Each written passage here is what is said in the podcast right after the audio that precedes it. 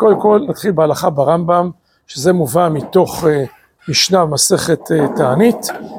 אז המשנה, וכן הרמב"ם מביא את זה בהלכות תעניות. אז כתוב דבר כזה, בתשעה באב חמישה דברים אירעו בו. וכמו שראינו בתחילת ימי בין המצרים, שהזמן הזה זמן קצה, כמו שהמהר"ל אומר, יש זמנים שמסוגלים לטובה, זמני האמצע, יש זמנים שזמני קצה, שבעצם זה גם לטובה, כי יש קצה, יש גבול, יש סוף לצרתם של ישראל. מצד שני, זה, זה זמני קצה, זה לא זמנים מאוזנים, ששם זמנים פחות טובים שמסוגלים לרעה, למרות שהדברים האלה קרו בתקופות שונות של ההיסטוריה, הם התנקזו בזמן הזה, גם ב-17 בתמוז, גם בתשעה באב, ומילא זה בין המצרים, וזמני הקצה הללו. כן, דבר ראשון, נגזר על ישראל במדבר שלא ייכנסו לארץ. החטא היסודי שמלווה אותנו מאז ועד הנה, זה המאיסה בארץ חמדה. המפרשים, חלק מהמפרשים אומרים, שני החטאים המרכזיים במדבר, חטא העגל וחטא המעגלים, שמשפיעים על דורות עולם וכל ישראל, הם חטאים שמלווים אותנו, וחטא המרגלים, במידה מסוימת, הוא יותר גרוע מאשר חטא העגל, יותר חמור מאשר חטא העגל. הראיה, שאחרי חטא, העגל היה פיוס, חטא, העגל, לא היה פיוס. והנקודה המרכזית של, של חטא המרגלים, מי יישא בארץ חמדה, זאת אומרת חוסר הבנה בסיסי וקשר עמוק, לא בעומק הנשמה, קשר בעומק התודעה, בעומק הנפש שלנו, ברוח שלנו, עם ארץ ישראל. עם ישראל נברא כדי שהם שמיים ברבים, כדי שהם שמיים בעולם. כמו שאומרים האשכנזים, בקדושה, לקדש את שמך בעולם. בעולם, פירושו של דבר, בעולם הזה, יש לו מקום, יש לו זמן, יש לו אה, התמודדות עם כל המורכבות של הטבע, אנחנו לא עם של מלאכים. אנחנו צריכים להופיע את דבר השם כעם, לא כבודדים, משונים, או יחידי סגולה, אפילו לא משונים, עליונים, אלא כעם שלם, עם חי, שיש בו את, ה, את כל שכבות האוכלוסייה, מהראשי הראשים העליונים, רוב האינטליגנציה, עד השכבות היותר נמוכות, כולם, כולם, כולם, עם קדוש להשם אלוקינו, עם קדוש שכולם תפארת ישראל, עם קדוש ששם השם נקרא עליהם, בכל מערכות החיים, כל מערכות החיים בעולם הזה, הם חיים את הממד האלוקי, הם קדשים שם שמיים ברבים. אומר המהר"ל בנצח ישראל, אם ישראל היו מבינים את הקשר העמוק שבין בינם לבין ארץ ישראל, אז לא היה חטא המרגלים והיינו נכנסים לארץ מיד ולא היו גלויות. זאת אומרת היינו קשורים לארץ עד הסוף. אלא מה, זה הוביל אותנו בגלל כל מיני סברות, אנחנו לא ראויים לזה, אולי זה אה, אה, אה, מעדיפים להישאר אדרבה במובן הזה של הנהגת תפארת, הנהגת הניסית במדבר, שמן, סלב, יש ענני כבוד, ואז צריכים את ההתמודדות הקשה מאוד שיכולה להוריד אותנו ולרסק אותנו מדרגתנו. סברות מסברות שונות, עם ישראל כופר מואס בארץ חמדה. והחטא הזה מלווה אותנו כל הדורות. החטא הזה גם לא התרפא במידה מסוימת גם עד היום הזה שברוך השם חזרנו לארצנו, שבאיזשהו מקום הקשר הטבעי לארץ, תחושת המולדת, תחושת השייכות לארץ, כמה שהיא חזקה וכמה היא בעצם התפללנו על ציון וכמה שאנחנו בעצם, בעצם התפללנו לכיוון ירושלים כל הדורות, אבל הקשר לא מספיק חזק. והראיה, אם כזה חזק, גם מזמן הגלות הייתה נסגרת, כבר לא יהודים בגלות. והתהליך שאנחנו מוצאים בו הוא קשה, הוא לא, הוא לא פשוט, ולפעמים היונה רוצה למצוא, למצוא, למצוא מנוח מתחת כף רגליה, וזה בחסד השם, שזה בדינים, שלא מצאה היונה, כנסת ישראל, מנוח מתחת כף רגליה, והאדמה בוערת, לצערנו הגדול, אנחנו נאלצים לבוא לארץ ישראל. אבל החטא הזה צריך להיות מתוקן, ובעצם, ה, ה, כך כותב בהמה משמחה, כנגד הוצאת דיבת הארץ רעה, צריך לעשות פרופוגנדה, צריך לעשות אה, תעמולה לארץ ישראל, לדבר בשבח הארץ, לראות את סגולותיה העליונות של הארץ, וזה בעזרת השם קצת, לפי הזמן שלנו קצת נעסוק גם בהמשך. אז זה הדבר ראשון שקרה לנו, זה החטא היסודי, מתוכם נשארים כל החטאים, זה עוד במדבר, זה הבראשית ההופעה של עם ישראל על במת ההיסטוריה, עוד לפני שנכנס לארץ ישראל. דבר שני ושלישי, חרב הבית בראשונה ובשנייה, זה, אה, עוד נכין על זה את הדיבור, בית המקדש, מה עניינו? תקופות שמאות שנים עוברות בין בית ראשון לבית שני, וביום הזה, המיוחד הזה, אמר ואנימר, חרב הבית, וזה מתאבלים, מה זה, מה זה בית המקדש לגבינו, נדבר עוד בהמשך.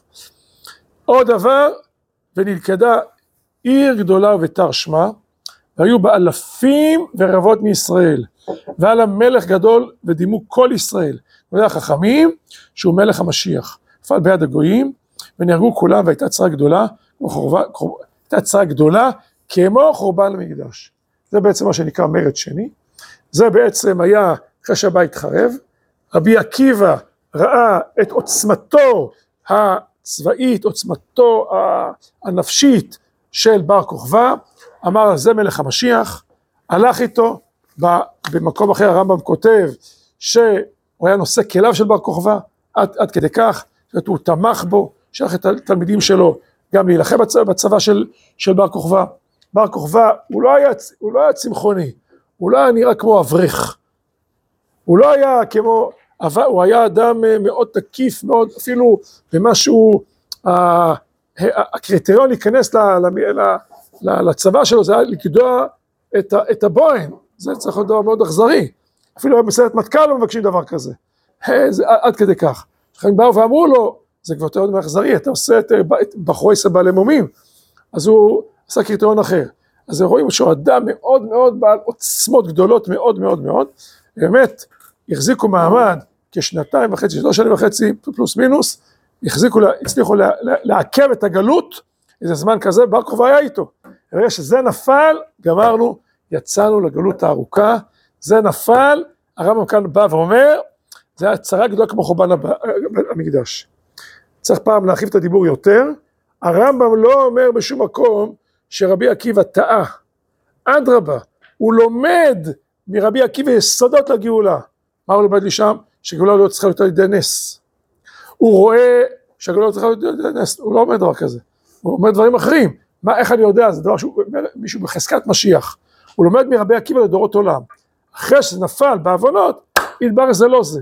אבל מבחינת האמת, רבי עקיבא היה לו סברות נכונות, שרמב"ם לוקח את זה להלכה, זה בהזדמנות אחרת, נראה את זה יותר בהרחבה.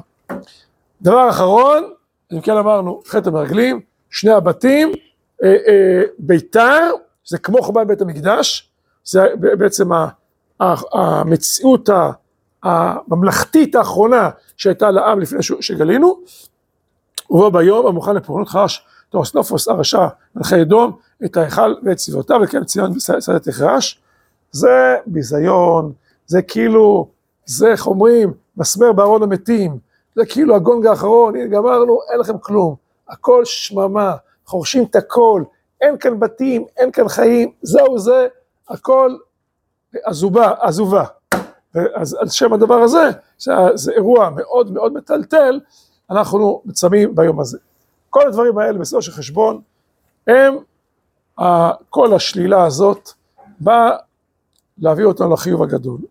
אנחנו בעצם מציינים את הימים האלה, כל התקופה הזאת, כפי שאמרנו בתחילת ימי בין המצרים, זה ימים גדולים, זה ימים של ציפייה לישועה, של כסיפה, נחשפה בגן קלטה נפשי לחצות השם, זה ימים של ערגה לימים הגדולים של עם ישראל, כי במקום שמחשבתו של אדם נמצא, שם הוא, הוא נמצא, הציפייה פועלת את הגאולה.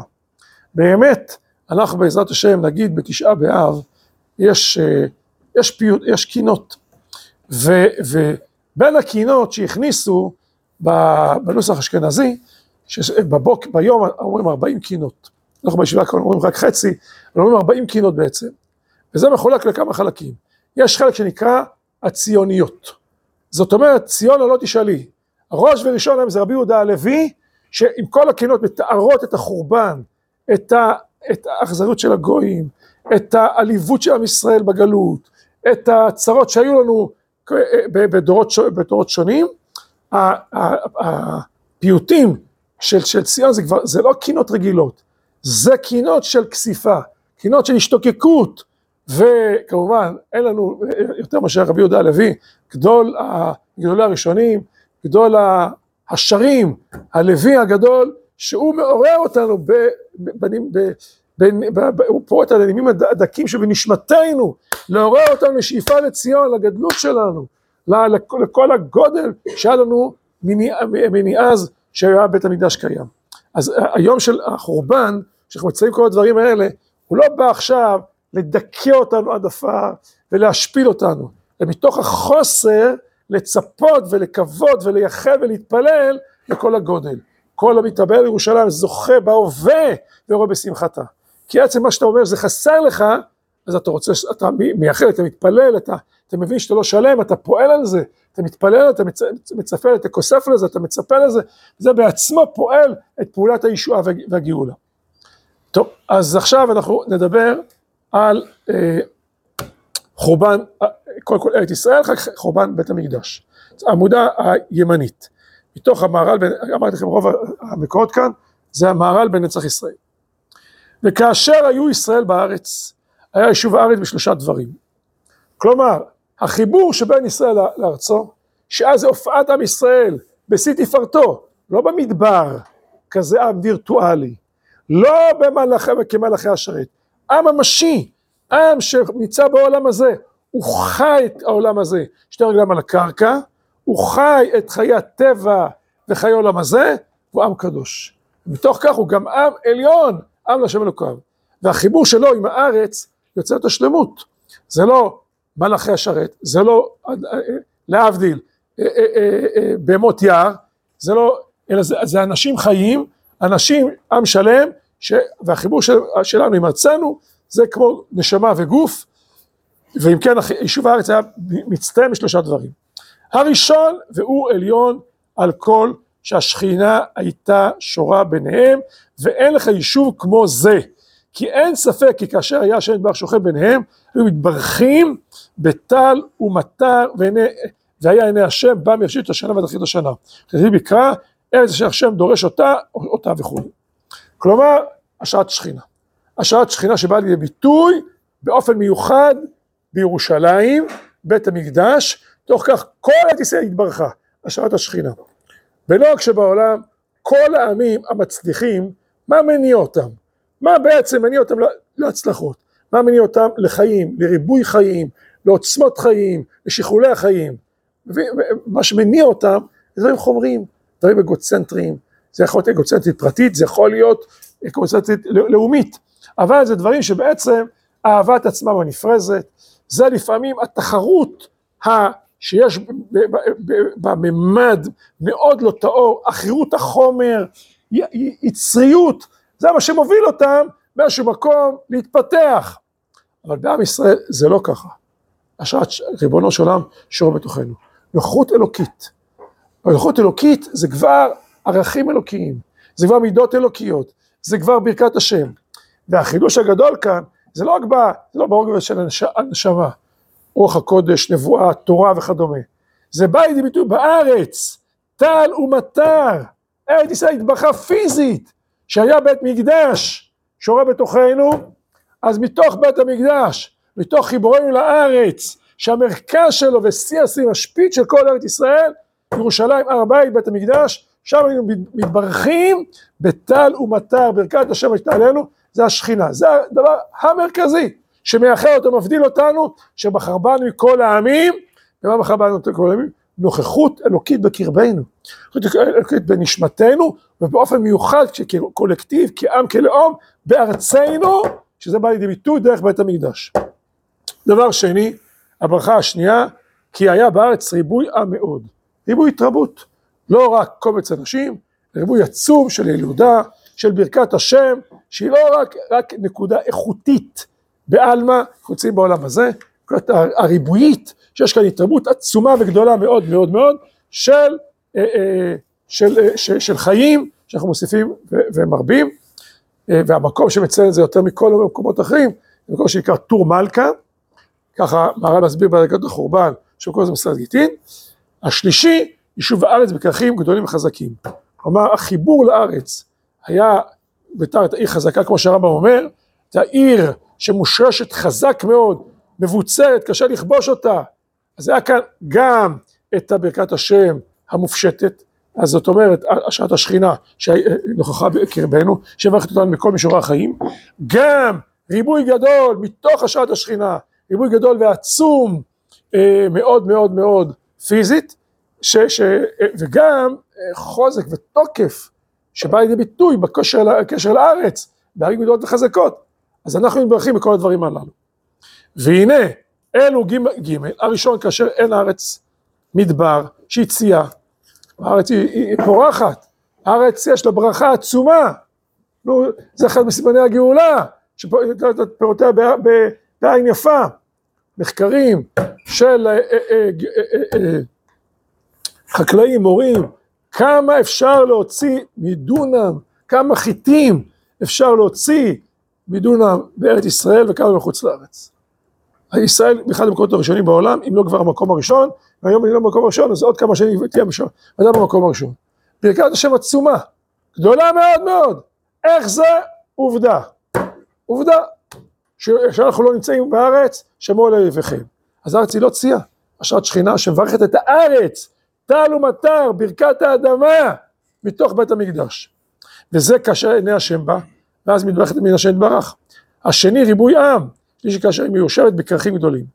לכן תמצא בכתוב שהזכיר ג' אלו דברים, בחטא המרגלים, שמשה שלח אותם, וראיתם את הארץ מה היא, החזק הוא הרפה מעט עם רב, והוא כנגד העם שיש בה. אחר כך חזר ואומר, עוד מה הארץ הטובה היא אמרה, ומה הערים אם בחנים ובמצרים, כנגד כרכים, לכן הטובה אם רעה פירושו אם טובה היא ביישוב הארץ, בגנות פרדסים, שהם יישוב הארץ, ואמר עוד, ומה הארץ השמנה כנגד שיש בה, וכד השם יתברך. בעצם, אם נדאג בפסוקים, אני קורא את זה קצת מהר, אבל זה העיקרון, רואים את זה, טוען המהר"ל, בפסוקים שהוא שולח אותם לראות, הארץ הזאת מיוחדת, היא לא ארץ רגילה, היא לא, בואו תראו שם, מחנים במבצרים, טובה עם רעה, שמנה עם רזה, תסתכלו כל הדברים האלה, עם שלושת הדברים שאמרנו. עכשיו, בית המקדש, שנייה, נדבר. אם עוד לא היו בארץ, למה הם אמורים למצוא את הדברים האלה? לא, זאת אומרת, הארץ, הארץ יש בה סגולה גם כאשר אנחנו לא יושבים בה. אמנם זה לא כמו שאנחנו יושבים בה, והנה, לגויים היא לא מאירה פנים, נכון. אבל כנראה זה, אה, אה, אה, זה הדברים שצריכים לבדוק. זה הדברים שצריכים להיות בארץ המיוחדת הזאת, שעיני השם בה, שעוד לפני שעם ישראל האבות רצו להיות גרור בארץ, ויעקב אבינו תקבל ממצרים, למה? עם ישראל לא נוצר בכלל בעולם, אז למה אתה... יש בה סגולה מיוחדת. טוב, עכשיו, אז אם כן, זה שלושת הרבדים. עכשיו, החורבן הוא לא בבת אחת, החורבן היה לפי סדר. לכן כאשר נחרבו, אז נחרבו אלו ג' דברים, זה אחר זה. מתחילה, זה לא סתם ככה. המעלה שלנו, מה שמייחד אותנו ומדין אותנו, השעת השכינה. יש שכינה, יש אמונה, יש תורה, יש רוח הקודש, יש ברכת השם פיזית, הכל יוצא מירושלים, הכל מתנקז מתוך בית המקדש. אז, אז זה כל כל חרב. ברגע שזה חרב, כבניין קלפים הלך והתמוטט. מתרחב ירושלים, הסתכלה השכנה מביניהם. ואז משחרב בית המקדש, לא הייתה ברכת ברכה בארץ. ודבר זה אין להעריך, כי כבר פירשו ז"ל במסכת סוטה, עוד נראה את זה יותר, כי הברכות היו בארץ ישראל בשביל בית המקדש כדי יטעתם, עוד נראה את זה יותר בהרחבה. ואחר כך חרב טור מלכה, סליחה, אני רוצה לומר שהשיעור הזה, זה לא משפט אבי, יצחק בן שמחה, שהיום זה היום פטירה שלו. ואחר כך הרב טור מלכה, הר המלך, ושם היה ריבוי ישראל. ריבוי ישראל, התרבה שם מאוד מאוד מאוד, וטור מלכה כאשר תמצא, עין הערות היה לעיניי, כמו שמסופר ונקרא טור מלכה, הר המלך, זאת אומרת ראוי שיהיה לו רוב עם, כי ברוב עם הדרת מלך, אז אם בעצם המלך הוא לא משרת שכנתו כאן, המלך הוא נסוג מכאן, ריבוי העם כאן, שבעצם מתנגזים סביב המלך, הם הולכים להתפוררים, ואז נופל המקום שנקרא טור מלכה, שברכת השם בריבוי בו היה יותר ויותר, ואחר כך ביתר, שהיה כרך גדול ותקיף כשהיה, כשהיה בארץ, נקרא כרך ביתר, באותו מקום המיושב, שהיה נקרא כרך ביתר, ונחרש כמו שהתבאר במקומה, כל עניין זה בפירוש. אז רואים ששלושת הדברים האלה באו לידי ביטוי באגדות החורבן בגיטין, בירושלים טור מלכה ביתה זה הדברים שמייחדים את החיבור המעולה, המיוחד, שבא להגיד לנו מה זה עם ישראל בתפארתו, בהשראת שכינה, בריבוי גדול, בחוזק ותוקף ובקשר לארץ. טוב, עכשיו נתמקד בבית המקדש. כבר אמר המהר"ל, השראת השכינה זה בירושלים. ומתוך ירושלים זכינו לא רק ברכת השם בנשמתנו, בתורתנו, באורח קודשנו, אלא פיזית, הארץ הייתה מבורכת, פרדסים, גנות, טל, מטר, פיזית הייתה מתברכת. מה זה בית המקדש? בית המקדש זה מקום שמחבר את המעלה והמטה.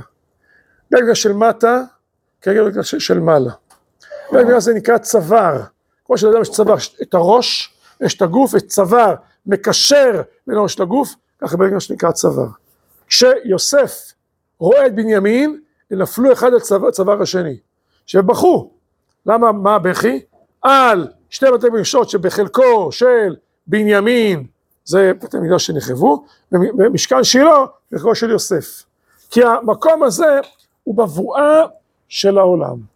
הוא הבבואה של הקודש הקודשים, זה, זה התורה הפנימית, מתוך זה כלכלה ותרבות, מנורה ושולחן, מתוך זה ברכת השם, דרך המקום הזה, המקום גורם, כן המקום גורם. והמעשים שעושים במקום הזה, בין אנחנו מבינים אותם, אנחנו לא מבינים אותם, המעשים האלה הם פועלים גם סגולית, וגם זה מעשים שאנחנו מתבוננים, הם מחנכים, תסתכל על הקורבנות, תסתכלו על פירוש הרב בעולת ראייה על הקורבנות, תראו דברים נשגבים מאוד מאוד, גם סגוליים וגם מחנכים, איך נעשה קורבן ומה עניינו ומה זה הקטורת ומה זה כל דבר, הטבת המנורה, כל הדברים האלה, והכל מתוך המקום הזה, המקום הזה הוא הכלי שבעצם דרכו השכינה שורה, אולם זה לא דבר, השכינה זה לא דבר גשמי, אבל זה הסדר של הקשר, זו השיטה האלוקית שבסדרי העולם הזה, שיש עם נבחר וארץ נבחרת וזמנים נבחרים, במקום גורם, במקום גורם, ומעשה בני האדם שאלה המצוות, המעשים האלוקיים, זה מה שמעריך מאוד אה, אה, אה, רבי יהודה הלוי בספר הכוזרי, שהמעשים האלוקיים הם לא מעשים סתם, לא, אתה לא יכול להמציא מעשים אלוקיים, זה, זה, יש כאן חומרים ש, זה לא, שהקדוש ברוך הוא קבע אותם, שהם יכולים בעצם דרכם להופיע רשמים אלוקיים, כי זה, זה, זה כמו אותו רופא שנותן את התרופה, שאתה בדיוק איזה חומרים לשים, אז הם פועלים בזמנים האלה, במינון הזה וכדומה. וכן בית המקדש היה מקום השעת השכינה. בית המקדש היה מקום שבעצם עניינו היה אה, אה, אה, שנוכחות אלוקית קבועה, קביעה וקמה בתוכה לא, לא מזדמנת. עכשיו תראו חז"ל, בסוף מסכת סוטה, שם זה גם המשנה שמדברת על עקבתא דמשיחא, גם על החורבן מצד אחד, מה קרה ביום שחרר בית המקדש, וגם מה יקרה בעקבתא דמשיחא, חוץ פייסגה, ומה יקרה כל השורה של דברים שיקרו גם באחרית הימים.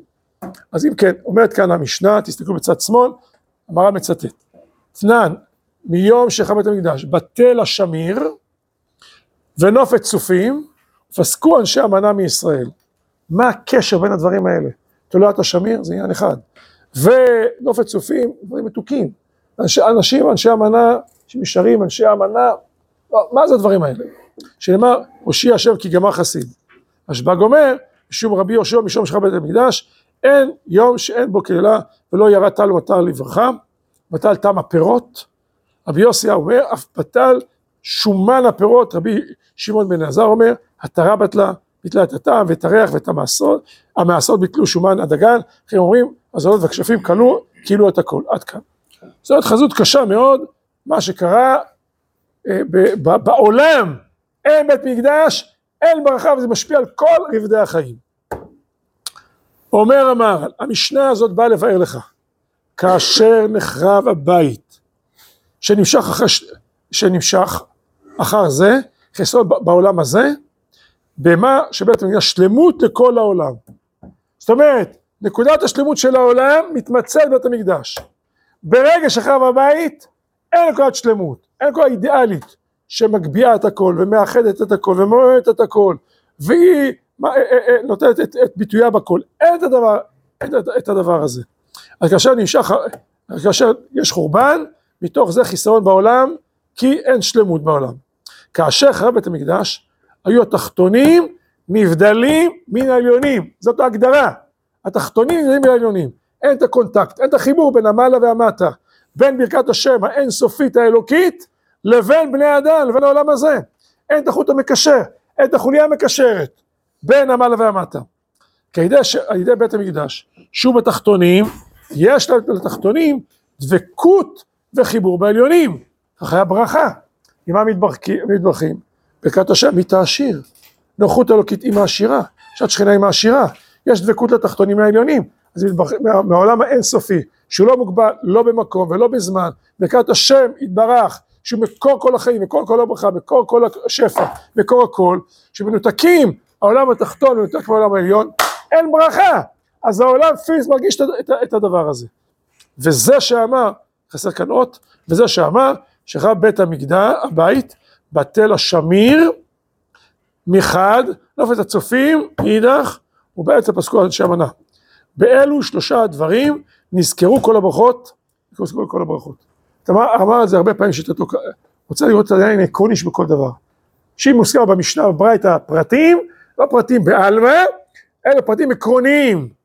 ופרטים עקרוניים שבעצם באים ללמד על הכלל כולו. מה העניין? זה כי השמיר, יש, השמיר היה בו כוח חזק ועז. שמיר זה תולעת שהייתה, אתה היית שם אותה על אה, צור אבן, היא הייתה חותכת אותו. איך זה קרה אני לא יודע, אין לי את הידיעה המדעית איך זה קרה, זה קרה.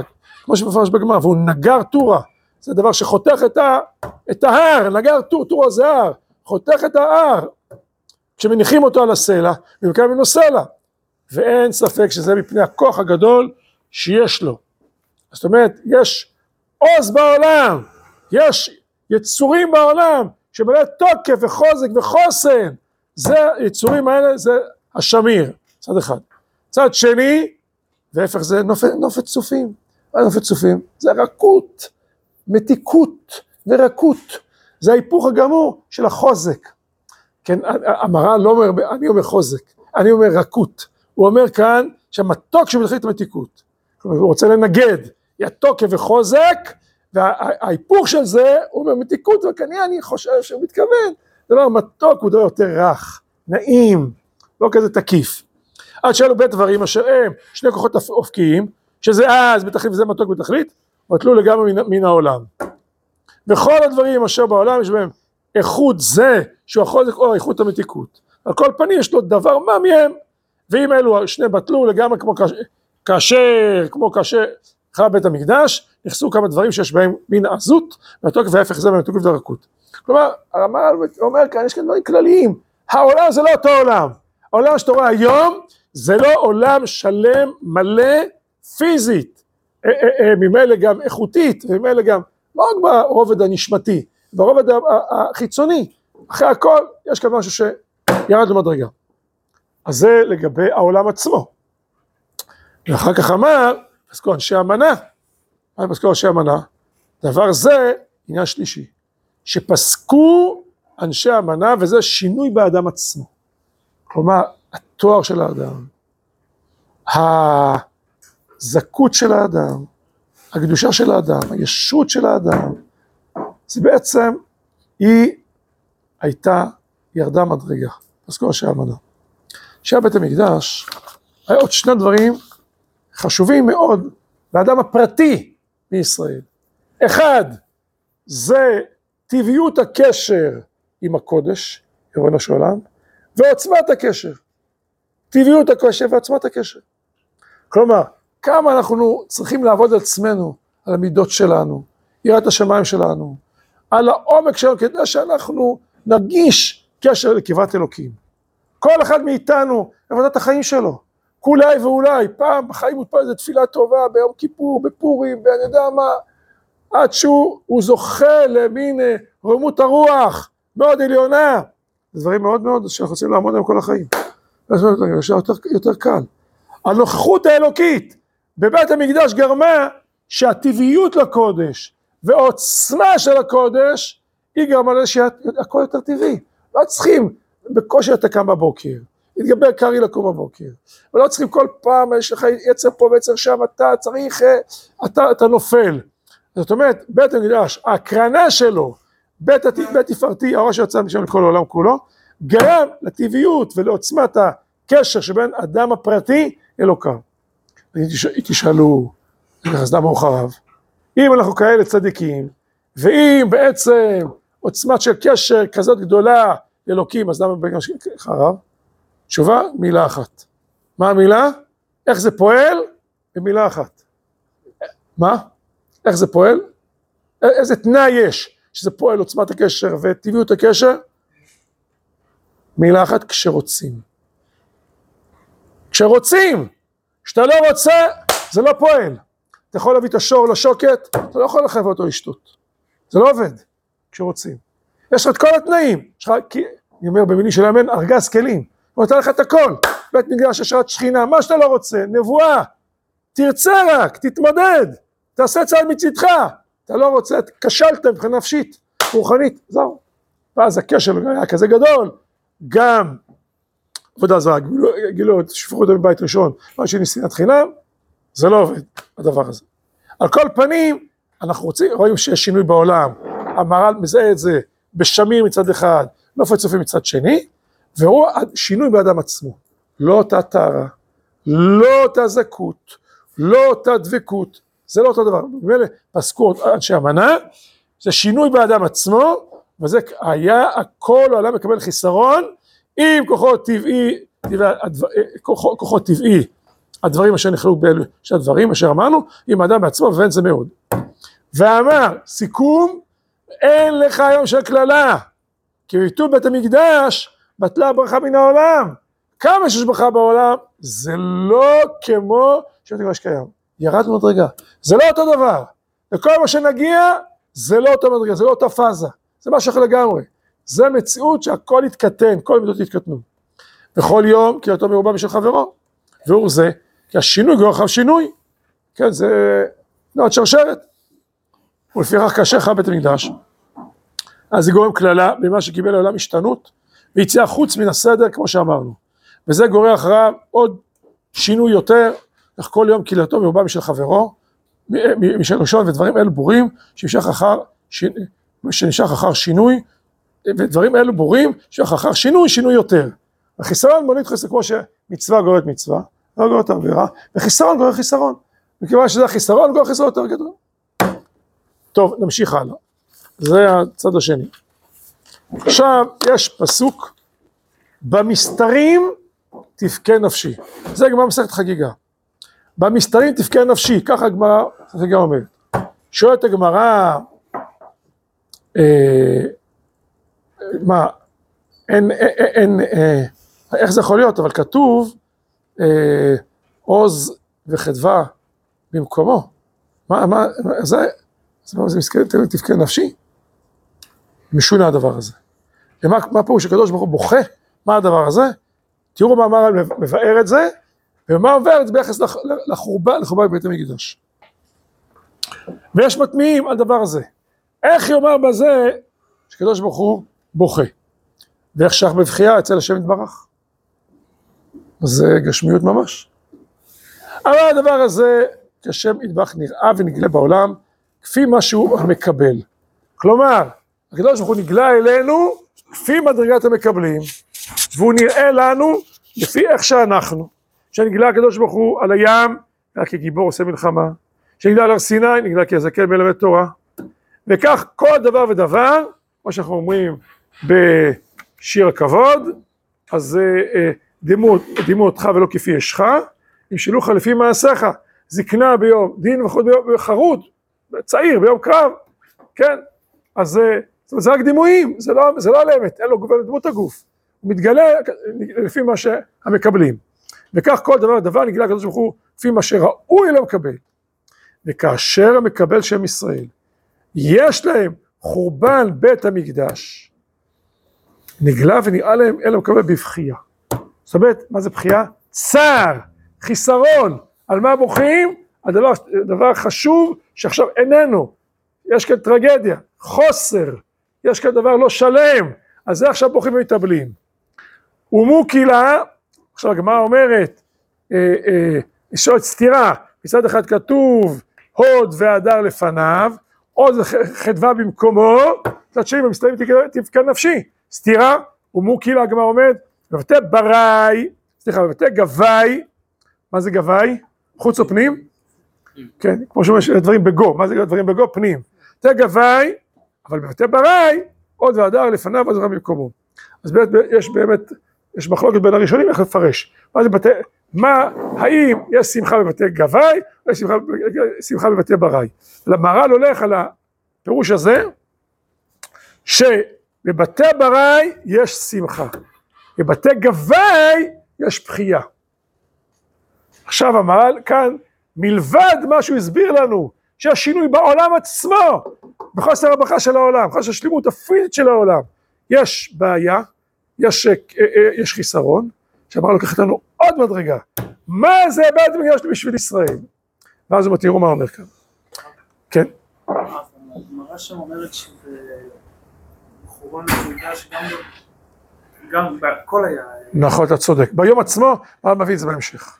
צודק מאוד, יישר כוח, נכון מאוד. כאן, עכשיו הוא אומר ככה. אז זאת אומרת, לפי הפירוש הזה, בתי ברי יש עוד והדר, עוז וחדווה. בתי גבאי, הפנימיים, יש בכייה. ודבר זה, כי, בבתי, כי בתי גבאי הם כלפי הנשמה שיושבת בחדרי חדרים. וכמו שאמרו בפרק כמה דבחות, מה הקדוש ברוך הוא יושב בחדרי חדרים, אף הנשמה יושבת בחדרי חדרים. ואל הנשמה נגלה בבכייה, כי הנשמה שהיא יושבת בחדרי חדרים, בוודאי חסרה כאשר חרב בית המקדש. המקדש קיים, הנשמה כפרה, על ידי קורבנות בבית המקדש.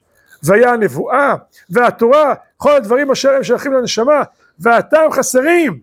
אבל הגוף שהוא כנגד בתי ברי, שם לא נגלה, רק בשמחה ואדם. כי אין לדבר הזה שום חיסרון, לכן בבתי ברי איכא שמחה ובבתי גבי לקא שמחה. כלומר אבל כאן חקר.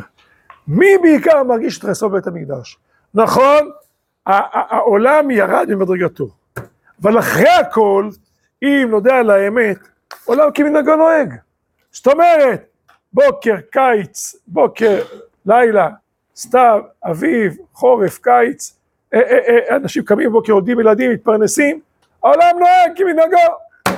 אנשים בונים בתים, אנשים עושים כסף, אנשים מבלים, אנשים, העולם מתפתח, עוד מעט נראה כלפי פיתוח העולם, אז זאת אומרת, אתה, אתה לא מרגיש ביום יום, בינינו, לא נעים להגיד, אנחנו מרגישים לחסור בית המקדש כל יום? אנחנו בוכים על זה, מתייפחים על זה? אנחנו מזילים דמעות על זה? נבודי לחש, אנשים מיוחדים, גדולי הדורות, גדולי הדור, תיקון חצות, המשנה ברורה מביא בשם הארי, את זה להלכה, שבימים האלה שבין המצרים, צריך כל יום, חצי שעה, בחצות היום, לבכות על בית המקדש. כן. בתקופה הזאת, כן, ביום. אז אתה אומר לעצמך, שמע, אבל בינינו אנחנו לא מרגישים, מה חסר לנו? לכן אנחנו מסכימים את היום, כדי נדע כן מה חסר לנו. אז זאת אומרת, גב, ברי, כנגד הגוף, כנגד העולם הזה, לא חסר כלום, על פניו, יש עוד בחדווה, הכל בסדר, הכל טוב, הכל זורם. אבל מי מרגישה ביותר את חסרון בית המקדש, את השעת השכינה, בבתי גבאי. כנגד הנשמה. אין תורה בשלמותה, ואין רוח הקודש, ואין נבואה, וממילא הכפרה של התחדשות. זה אה, קווץ', זה לא כמו שבית המקדש היה קיים. יש תורה, אבל זו תורה קטנה. יש רוח הקודש, במובן המצומצם, לא הנבואה, במובן של נבואה. זה לא רוח הקודש במובן הגדול. אז זאת אומרת, הנשמה היא זאת מרכז האירוע המורגש, איפה? בנשמה. בתי גבאי, כנגד פנים, שם מורגש חסרון השעת השכינה, שם מורגש חסרון השעת השעה שהייתה בבית המקדש. בואו נלך לצד שמאל, למטה, זה מתוך אורות הקודש. אני קורא מהפסקה השנייה, לא פסקה הראשונה. כן, פסקה הראשונה מדברת על מי המשכה בית המקדש, הכל. אה, טוב, נקרא את זה מההתחלה. אבל מי המשכה בית המקדש, בן שלנו טל, קוראים בית חיינו, כנסת ישראל נדדה מארצה, התפזרה בין הגויים, התפרדה והתרוססה החטיבה האלוקית בחיי האדם ובעולם לא תעשה את המשך פעולותיה, נשמת עולם כהה, אורה כוסה בערפילים, על מי שמע כדרות ושק אשים כסותם. טוב, אני לא אפרט כל דבר כאן, קראתי את זה מהר. עכשיו תראו מרכז הדבר שאני רוצה כאן, המשך לדברי המר"ן. יש חדווה בעולם. אתה יכול להכחיש את זה? תסתכל ימינה שמאלה, שיש שמחים. יש בתי, בתי עינוגים, אנשים שמחים בהרבה דברים שהם עושים. יש עושר בעולם, יש אנשים מאושרים. יש תקווה בעולם, יש התפתחות בעולם, העולם מתפתח. יש תיקונים מדיניים ויש תיקונים חברתיים. אז אתה אומר, העולם, העולם הוא פורח, שמע, יש, יש, יש יכולי המדע והרפואה והטכנולוגיה וחוכמת האדם ושמע, עושים קשרים, עושים אה, אה, אה, אה, מנהרות תת-קרקעיות, עושים, אה, יש מטוסים, מגיעים לחלל, מעבר לכל דמיון, הכל מתפתח, הכל טוב. אומר לנו הרב, כל אלה הן שמחות חיצוניות. איך אמרנו? בתי ברי הן שמחות חיצוניות. משמחות הן לאותם שאינם חודרים לסוד ההוויה ורזיה. מי ששמח בשמחות האלה וזה ממלא את כל ישותו, אבל אומר זה לא שמחה. אבל שמחה חיצונית. אז הוא לא עמד ולא חדר לסוד ההוויה ורזיה. סוד ההוויה, למה ההוויה הזאת קיימת? מה עניינה? מה פנימיותה? מה ערכה? מה גדלותה ותפארתה? אז הוא לא ירד לסוד ההוויה ורזיה. גם אלה שמחות, שמחות הן, אני לא מכחיש את הדבר הזה, אבל מבחוץ הן עומדות, צד הגוף, צד הטבע, צד העולם הזה, שם זה עומד, לא יותר, לא יותר מזה. זה לא ממלא את הנפש. זמרי או זמרי השחק, שעון שחוק, החיצוניים יכולים לשמח, להרנין ולזמר. בבתי ברי עוז וחדווה תמיד נמצא, אבל ברז ההוויה הפנימית, חושך ובכייה. ברז ההוויה הפנימית, בתוכן הפנימי של העולם. העולם הולך מדחי לדחי, בלי בית מקדש, בלי השראת שכינה, בלי נוכחות אלוקית, בלי דבר השם שבקרבנו, בלי מה שמלא את נשמתנו, בלי מה שאנחנו אנחנו צמאים, אנחנו רעבים, אנחנו זועקים, שבתנו מקבל משמע צעקתנו יודע את הלאומות, רק יודע את הלאומות, יודע איזה כאב, איזה זעקה, איזה צעקה, רק נשמתנו שלא ממולאת, כל מה שאתה, הנפש לא תמלא. כל מה שתתן מסדרי העולם הזה, כבת מלך, מה אתה נותן פרוטות שחוקות? מה אתה נותן לי? הייתי בת מלך. אז הנשמה אומרת, כל מה שאתה מביא לי מסדרי העולם הזה, זה לא ממלא אותי, זה פו, כלום, זה פרוטות שחוקות, זה שום דבר. כי הנשמה היא זועקת לאלוקיה, לתורה, לאמונה, לדבר השם, לתפארת ישראל, להשעת שכינה בארץ. זה הכל עובד מבחוץ. שם אין, ואז הפנימית חושך בתחייה. שם אין התנחומים מתקבלים מכל היפויים, תיקונים חיצוניים. אתה מנחם אותי, תשמע, יש התקדמות בעולם, יש, העולם אה, מתקדם. תשמע, בסדר, זה דרדקה, זה ילדים קטנים, אתה יכול לתת לטופי וגמרנו. שם אין תנחומים, זה לא מנחם אותי. שם יש, שם בנשמה הפנימית, בבתי גבאי, ישנה תביעה אחת לאור, תביעה אחת לאור החיים, שנוער באור החיים, תורה, אמונה, דבר השם, בשבעת היצירה הפנימית, לסדר עולם, רווי דשן, מדושן עונג, לראשית יסודו, שמחת עולמים פנימית בסוד הווייתה ואחרית מגמתה. ראשית ברא אלוקים, בשביל ישראל, בשביל התורה, שתורה תתגלה, דבר השם יתגלה בעולם, יחיה דבר השם כ, כעם, והעם הזה יקרין לכל המציאות כולה, להפוך עולם כעור לעולם מלא זוהר תורה, זו ההגדרה של מלך המשיח, או, או, או ראש המשיח. שם לא תנחם אותי מהדברים האלה. עכשיו צריכים תנחומים ממקור, ממקור אחר. מה המקור אחר? שם התנחומים באים ממקור פנימי, ממקור, פני, ממקור פני, פנימי של פני הפנימיות. עכשיו צריכים מעומק הנשמה. איך נוכל להתנחם מעומק הנשמה שהיא שואפת והיא תגיע יום אחד למחוז חפצה. שם משם רבי עקיבא שואף, שואף את, ה, את, ה, את הנחמה שלו. שהוא רואה את העולם הרוס ואומר, מכאן צומח שם. פנימי הפנימיות, צריך להופיע כאן משהו. העולם עוד לא נגמר. העולם, אל תנחם אותי בחיצוניות, תנחם אותי במה שתבטיח לי, שנהיה בטוחים במיליון אחוז שהנשמה תתגלה. פנימי הפנימיות היא תצמח, היא תוסיף חיל, תוסיף את כוחה נשמתנו. זה נחמתו, נחמתו של רבי עקיבא, פני פנימיותו, שרבי עקיבא בא ובאמת באמת אומר, אני בטוח יש נבואה שהשבת תתגלה. מה יתגלה? לא בתים חומריים, גם זה צריך אותם. לא שחררים חיצוניים, גם זה צריך גם כן. ומה שיתגלה שם זה פנימי פנימיות. שם התנחומים באים מפני, ממקור פני פנימיות, שפניות, אה, אה, פני, ממקור פנימי, שפני פנימיות, אשר עין לא ראתה, שזה דווקא מכרת לשחק, לעלוז ולהשתעשע יותר ויותר מכל הזמירות החיצוניות, אשר תהיה תחת כל השמיים. הנקודה האמיתית יותר, השלמה יותר, משם אנחנו ננוחם. יזכנו השם, שמתוך החוסר שאנחנו מציינים עכשיו בימים האלה באופן מיוחד בתשעה באב, נגיע לגודל, נגיע, נזכה להצטער, כדאי בית אלוקינו, לפחות יום אחד בשנה, קצת להתאמץ, קצת, קצת אה, להיות מרוכזים, קצת להרגיש את החוסר, מתוך כך, מתוך שנזכה להתאבל על ירושלים, נזכה ונראה בשמחתה.